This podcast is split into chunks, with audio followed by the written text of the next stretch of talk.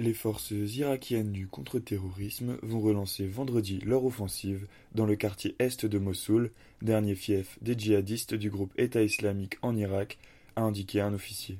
Après quelques jours de calme, nous allons relancer une nouvelle attaque cet après-midi contre le quartier de Karkouli, dans l'est de la deuxième ville irakienne, a déclaré un commandant des unités du contre-terrorisme, Muntadar Salem. Nous lancerons cette attaque depuis nos positions dans le quartier d'Al-Sama, a-t-il précisé.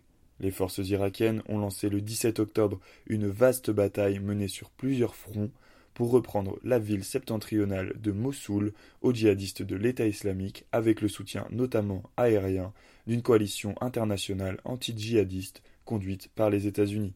Des unités du contre-terrorisme ont déjà pénétré dans l'est de la ville, tandis que des combattants kurdes irakiens, les Peshmerga, ont conquis des zones à l'est et au nord de Mossoul. L'armée irakienne avance, elle, depuis le sud, tandis que des milices, notamment chiites, combattent à l'ouest de Mossoul. Mais la bataille pour reprendre l'ensemble de la ville et son agglomération, où vivent environ 1,5 million de personnes selon l'ONU, pourrait prendre des semaines, voire des mois, ont averti des responsables.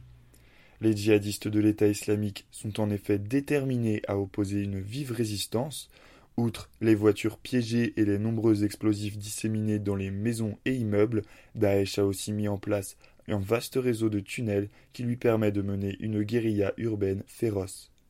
L'État islamique a conquis de vastes territoires en Irak et en Syrie en 2014.